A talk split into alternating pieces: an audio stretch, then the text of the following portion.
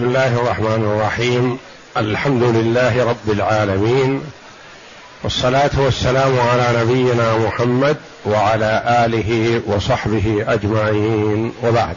بسم الله. أعوذ بالله من الشيطان الرجيم. بسم الله الرحمن الرحيم. اهدنا الصراط المستقيم.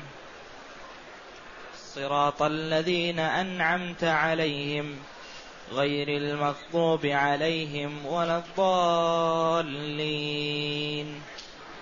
آمين. آمين.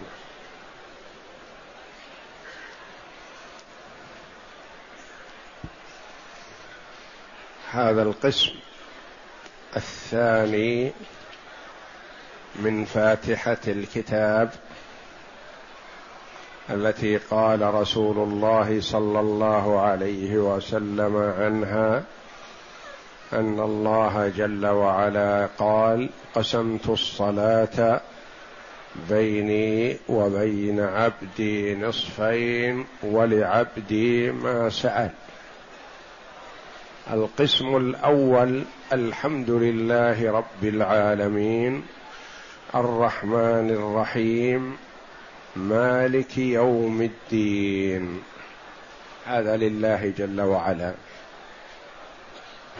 إياك نعبد وإياك نستعين بيني وبين عبدي ولعبدي ما سأل. اهدنا الصراط المستقيم إلى آخرها. هذا لعبدي ولعبدي ما سأل.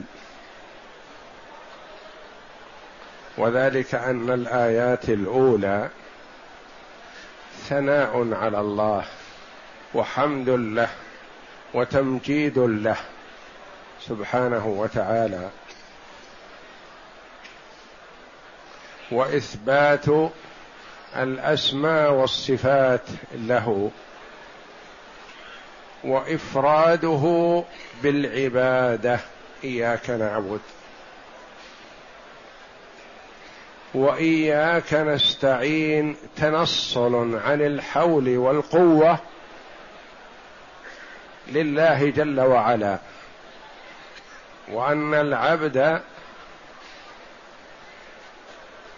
لا استطاعة له على أن ينجي نفسه إلا بمعونة الله تبارك وتعالى.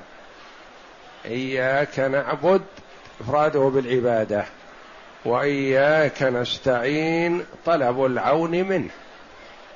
كأن العبد يقول لا حول لي ولا قوة إلا بك يا ربي. لا أستطيع أن أنفع نفسي بشيء وإنما أستعينك يا ربي. اهدنا الصراط المستقيم. اهدنا أرشدنا ودلنا ووفقنا وألهمنا الصراط المستقيم. اهدنا بمعنى الدلالة والإرشاد. واهدنا بمعنى التوفيق والإلهام. لأن الهداية جاءت في القرآن العظيم بالمعنيين. هداية بمعنى الدلالة والإرشاد. يعني دلنا وأرشدنا وبين لنا ووفقنا والهمنا وثبتنا.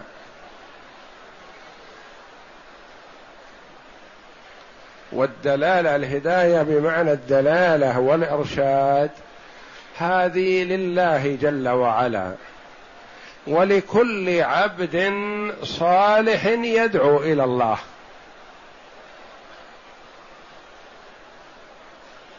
ومحمد صلى الله عليه وسلم يهدي الناس إلى الصراط المستقيم. بمعنى يدلهم ويرشدهم. والداعي إلى الله يهدي الناس إلى الصراط المستقيم. ومعلم الخير يهدي الناس إلى الصراط المستقيم. وخطيب الجمعة والواعظ والمرشد والمعلم يهدي الناس إلى الصراط المستقيم إذا دعا إلى الله.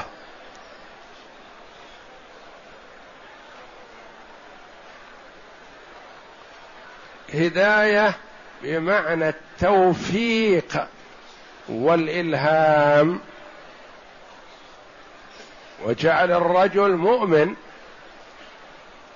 يلقي الإيمان في قلبه هذه ما يستطيعها ملك مقرب ولا نبي مرسل. هي لله وحده.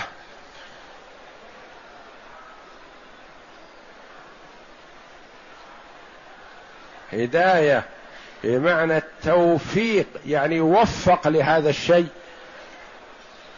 والإلهام بمعنى يلهم الإيمان ويجعل مؤمن يلقي الله الإيمان في قلبه. هذه لله وحده. ما أحد يستطيع أن يهدي أحد بمعنى يوفقه. أفضل الثقلين محمد صلى الله عليه وسلم وأقرب الناس إليه أخ عمه أخو أبيه.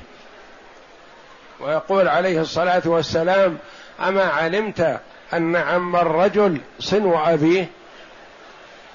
يعني له من التقدير والاحترام والمحبة مثل الأب.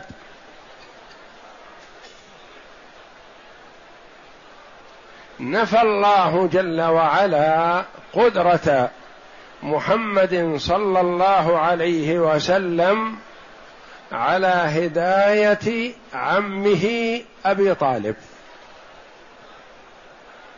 في قوله تعالى إنك لا تهدي من أحببت ولكن الله يهدي من يشاء.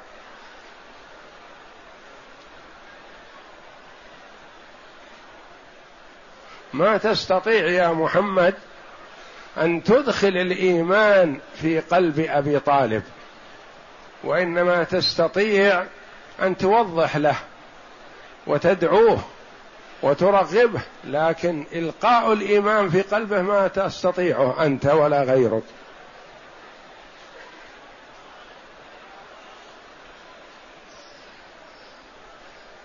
أثبت الله جل وعلا الهداية لمحمد صلى الله عليه وسلم في آية ونفاها عنه في آية.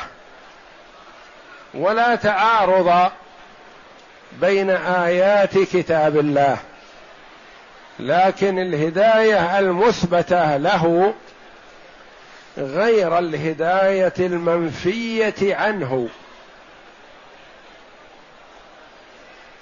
يقول الله جل وعلا وإنك لتهدي إلى صراط مستقيم. وإنك لتهدي أثبت له الهداية. وقال تعالى إنك لا تهدي من أحببت ولكن الله يهدي من يشاء. نفى عنه الهداية.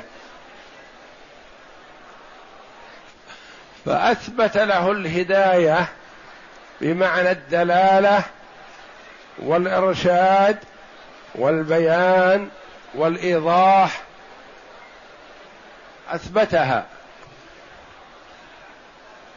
قل هذه سبيلي أدعو إلى الله على بصيرة أنا ومن اتبعني. وإنك لتهدي إلى صراط مستقيم يعني تدل وترشد وتوضح للناس طريق الهداية. إنك لا تهدي من أحببت.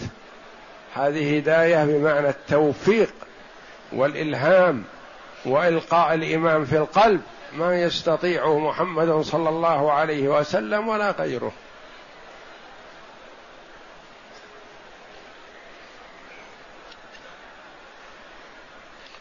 وهي هنا بمعنى الدلالة والإرشاد والتوفيق والإلهام. يعني بالمعنيين معا لأن منسوبة إلى الله جل وعلا. اهدنا يعني أرشدنا وأدل ودلنا ووفقنا وألهمنا. اهدنا الصراط المستقيم. اهدنا. قد يقول قائل المرء حينما يقول اهدنا مهتدي هو. والرسول عليه الصلاة والسلام مأمور بأن يقرأها في كل صلاة في كل ركعة. وهو مهتد عليه الصلاة والسلام. كيف هذا؟ المؤمن التقي يقول اهدنا الصراط المستقيم وهو مهتدي.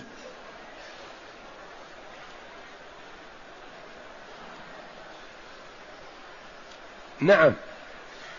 المؤمن مأمور في كل حال أن يسأل الله جل وعلا الهداية. والتثبيت على الإيمان والهداية. التثبيت على الصراط المستقيم. لأن فيه أناس هدوا إلى الصراط المستقيم يعني دلوا عليه لكن ما أخذوا به. وأناس ضلوا عن الصراط المستقيم.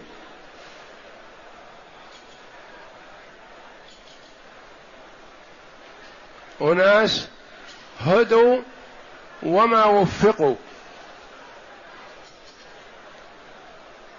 وأناس ضلوا. فالمؤمن مأمور بأن يسأل الله جل وعلا الهداية دائما وابدا.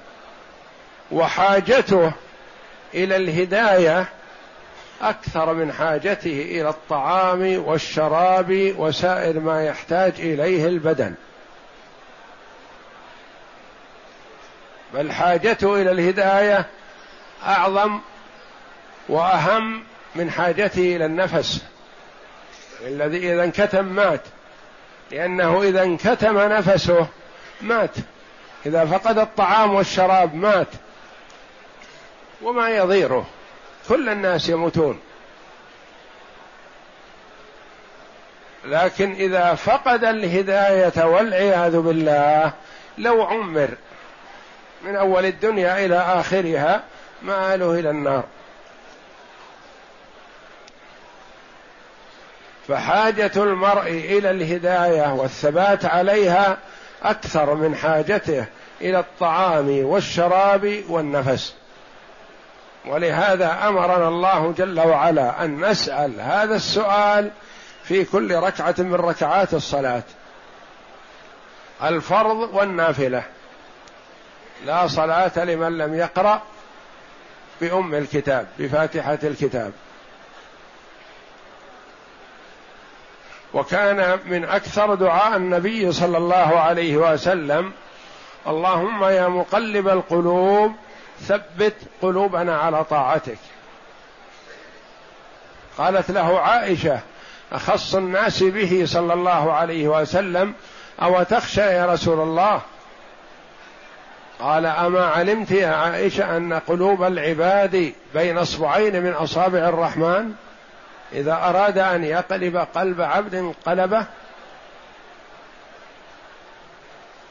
فهو يسأل الله جل وعلا دائما اهدنا الصراط المستقيم وهو أفضل المهتدين. والمؤمن مهما بلغ من الإيمان فهو في حاجة إلى التثبيت.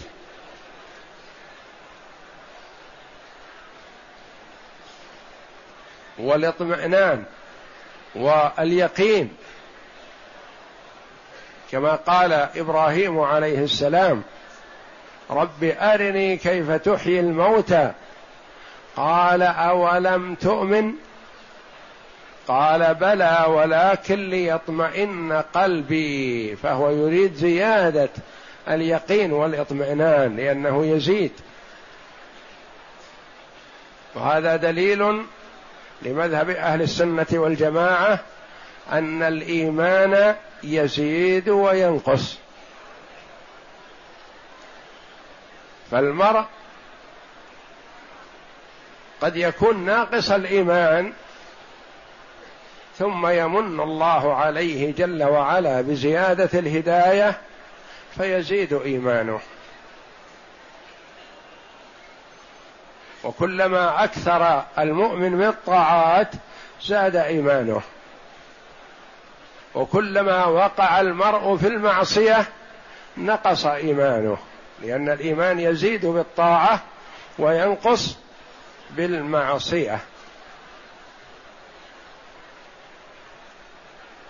اهدنا الصراط المستقيم. دلنا وأرشدنا وثبتنا وألهمنا الصراط المستقيم. الصراط ما هو؟ الصراط فيها ثلاث قراءات كلها صحيحة. قراءة الجمهور الصراط بالصاد. وقراءة أخرى بالسين السراط.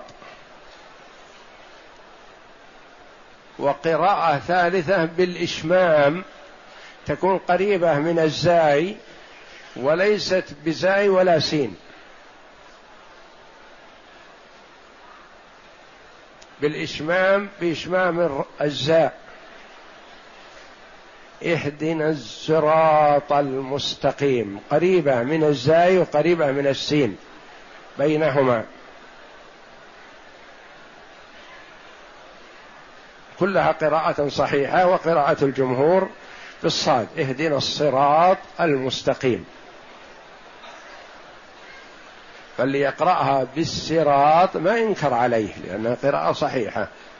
واللي يشمها بالصاء بالزاي كذلك ما ينكر عليه. قراءة صحيحة.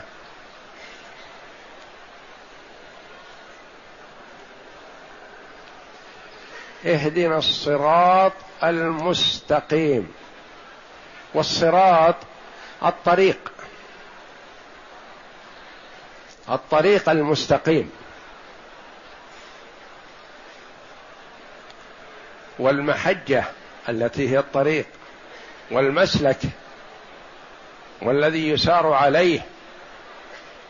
لأن المرء في دنياه يسير في طريق. وهذا الطريق قد يوصله إلى الجنة وقد يوصله والعياذ بالله إلى النار. كل الناس يغدو سائر ماشي. وعامل. فبائع نفسه فمعتقها أو موبقها مهلكها. إنك كادح إلى ربك كدحا فملاقيه. سائر إلى الله لكن في طريق سلامة وتوفيق وسعادة أو في طريق هلاك وخزي والعياذ بالله. اهدنا الصراط الطريق المستقيم الذي لا اعوجاج فيه. المستقيم العدال. الذي ما ينحرف يمينا ولا شمالا.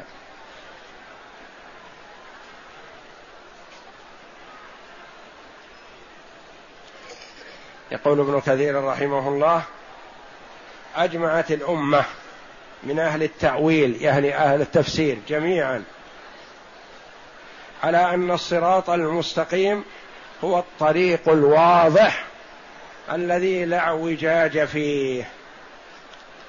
وهو كذلك في لغة العرب. وهي الملة الحنيفية السمحة المتوسطة بين الإفراط والتفريط. الدين الإسلامي وسط بين الأديان. لا غلو ولا تفريط. لا مبالغة في الغلو والزيادة ولا مبالغة في الإهمال والتضييع وإنما هو الدين الوسط.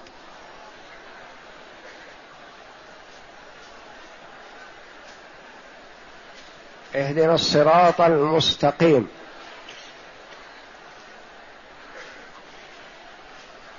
فعن النواس بن سمعان رضي الله عنه عن رسول الله صلى الله عليه وسلم قال ضرب الله مثلا صراطا مستقيما وعلى جنبتي الصراط سوران. سور يعني سور وسور سوران. يعني يحيطان بالطريق هذا يحميانه. سوران فيهما أبواب مفتحة. مفتوحة ميسر على الدخول مغلقه وعلى الأبواب ستور مرخاه يعني سهل الدخول فيها.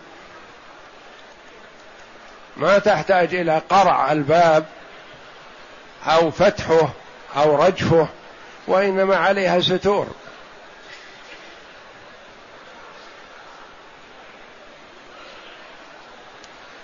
وعلى باب الصراط داع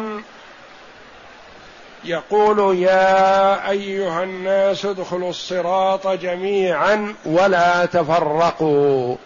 يعني ادخلوا من هذا الطريق الواضح البين الجلي.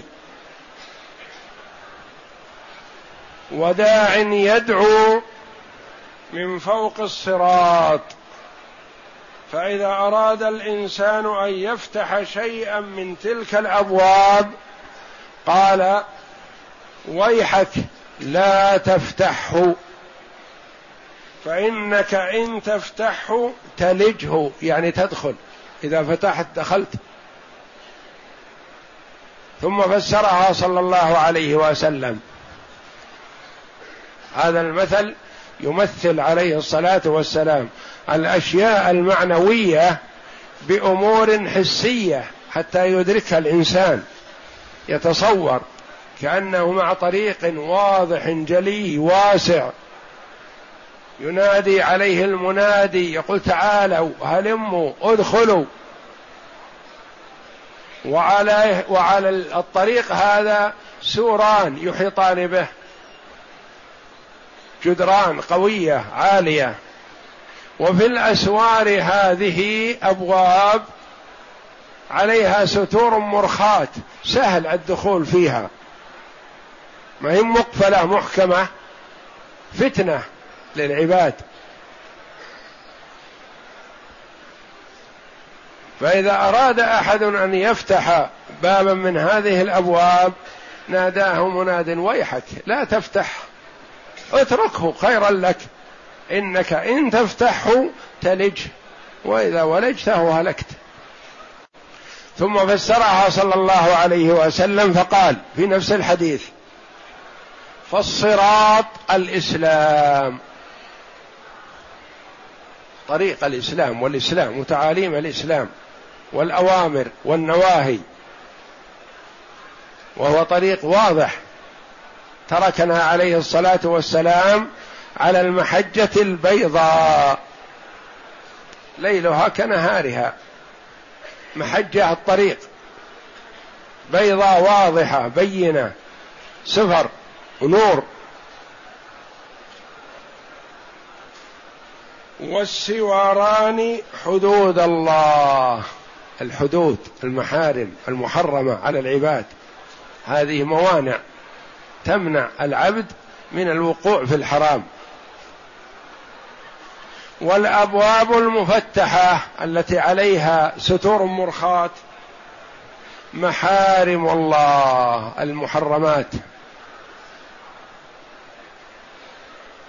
وذلك الداعي على رأس الصراط كتاب الله اللي يدعو يقول هلموا تعالوا ادخلوا الصراط ادخلوا هذا الطريق الواضح البين هذا ما هو؟ القرآن يبين يهدي الناس إلى الصراط المستقيم يقول تعالوا هذا الطريق المنجي وغيره مهلك. والداعي الذي من فوق من فوق الذي يقول ويحك لا تدخل لا تفتحه إنك إن تفتحه تلج.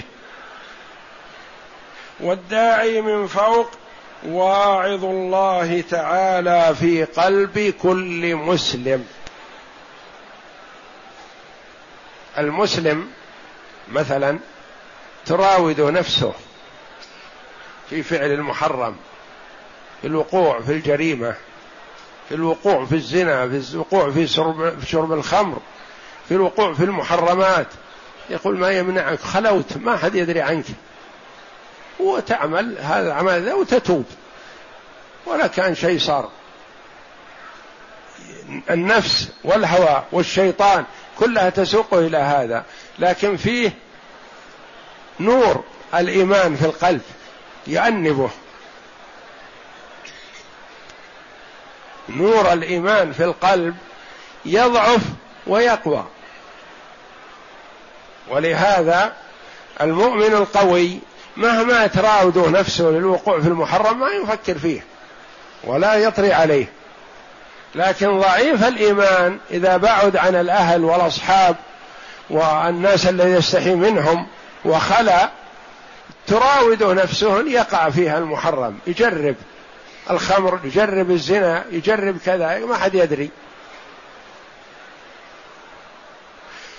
فهو ما ينقاد انقياد كلي يعني. تحاول هذه الأشياء الثلاثة النفس والهوى والشيطان تحاول لكن فيه الإيمان يكافح هذا لكنه ربما يكون ضعيف فتتغلب عليه هذه الأشياء وربما يكون الإيمان قوي فيتغلب عليها ولا يخطر على البال.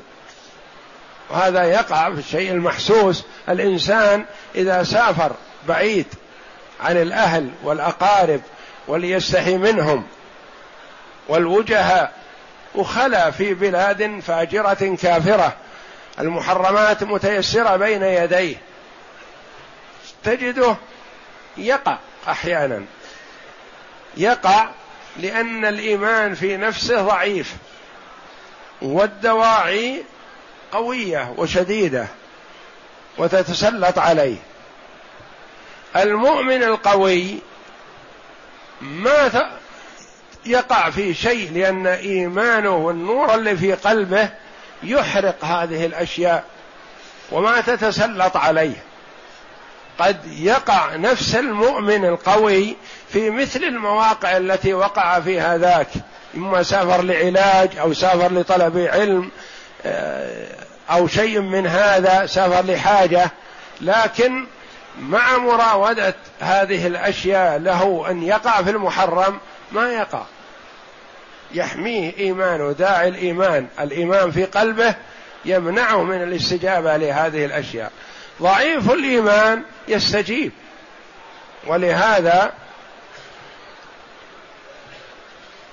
يحسن بالمرء أن لا يخلو بنفسه في البلاد الفاجرة والبلاد الكافرة والبلاد التي فيها المحرمات.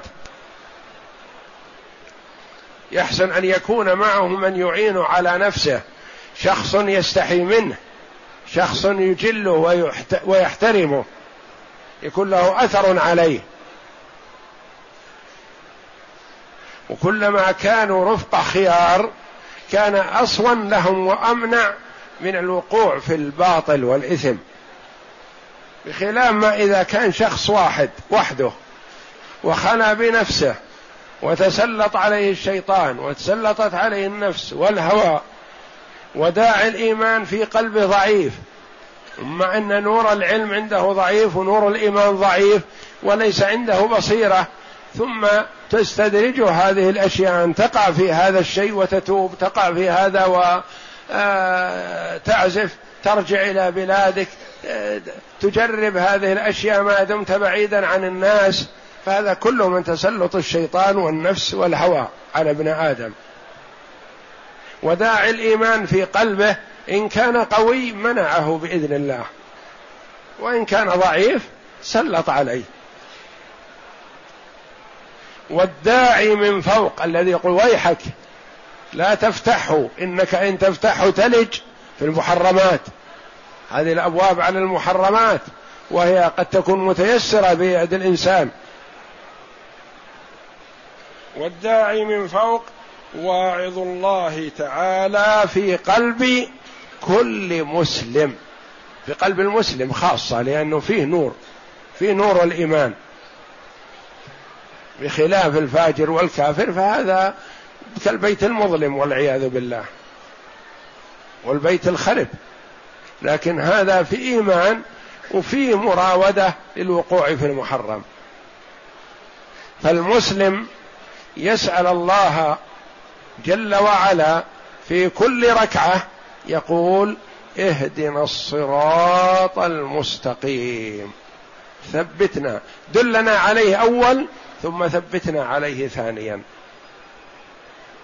الدلالة أول لأن العلم قبل والمعرفة ثم الثبات على هذا. وكأن المسلم يقول أخاف على نفسي خوفا شديدا. اهدنا الصراط المستقيم. لأن فيه من عرف الحق وما عمل به. ما أريد يا ربي معرفة الحق فقط. لأن فيه من عرف الحق ولم يعمل به. وفيه من لم يعرف الحق أصلا. اهدنا الصراط المستقيم. ويقول المرء اهدنا ولا يقول اهدني بالفاتحة كأنه يسأل ربه لنفسه ولإخوانه المسلمين كلهم ولكل مؤمن من المؤمنين وكأنه يتمنى أن يكون الناس كلهم على هذا. فهو ما دعا لنفسه وإنما دعا لكل عاقل. اهدنا الصراط المستقيم. يريد الهداية له ولغيره. والصراط المستقيم هو الإسلام. وقيل القرآن وقيل محمد صلى الله عليه وسلم ولا منافاة بين هذا لأن من هدي للإسلام فقد هدي للقرآن ومن هدي للقرآن فقد هدي لاتباع محمد صلى الله عليه وسلم. فعن ابن مسعود رضي الله عنه هو كتاب الله وقيل السنة والجماعة وعن أبي العالية هو رسول الله صلى الله عليه وسلم. وصاحباه من بعده أبو بكر وعمر رضي الله عنهما. وعن الفضيل بن عياض أنه طريق الحج الحق أنه طريق الحج. وقيل معناه اهدنا صراط المستحقين للجنة. وعن ابن عباس رضي الله عنهما أن معناه ألهمنا دينك الحق. وهذه كلها لا منافاة فيها سوى قولها الحج. ما روي عن الحضيل بن عياض يقول طريق الحج فهو جزء من جزئياتها. وهو الأولى يعني ما روي عن ابن عباس لاعتبار العموم. ولا منافاة بينها لأن من هدي إلى الإسلام فقد هدي للقرآن ومن هدي للقرآن فقد هدي لمحمد صلى الله عليه وسلم واتباعه ومن هدي لطريق الحق فقد هدي إلى الصراط المستقيم وإلى السعادة. اهدنا الصراط المستقيم. اقرأ. لما تقدم الثناء على المسؤول تبارك وتعالى ناسب أن يعقب بسؤال. ناسب السؤال.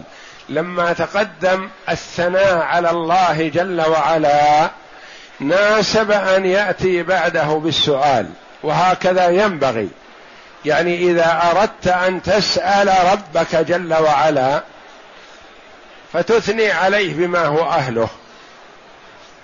ثم تسأل ما تريد. وكل عاقل إذا أراد من حتى أي مخلوق ما يحسن أن يأتيه مباشرة يسأل ما يريد. يذكر شيئا من محاسنه ثم يدخل فيما يريد. والنبي صلى الله عليه وسلم لما رأى سمع رجلا سأل الله قال عجل هذا. يعني سأل مباشرة من أول وهلة. عجل هذا.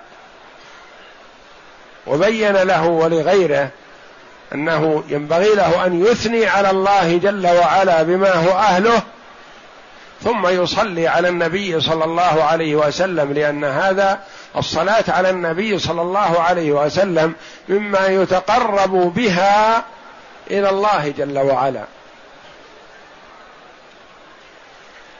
فتثني على الله وتصلي على النبي صلى الله عليه وسلم ثم تسأل حاجتك فحري أن يستجاب لك. والله جل وعلا شرع لعباده هذا في هذه السورة الكريمة. قال أمرنا أن نقول الحمد لله رب العالمين. الرحمن الرحيم. مالك يوم الدين. إياك نعبد. كل هذا ثنى على الله وإفراد له بالعبادة. إياك نعبد. تقرب إلى الله بإفراده بالعبادة يسأل.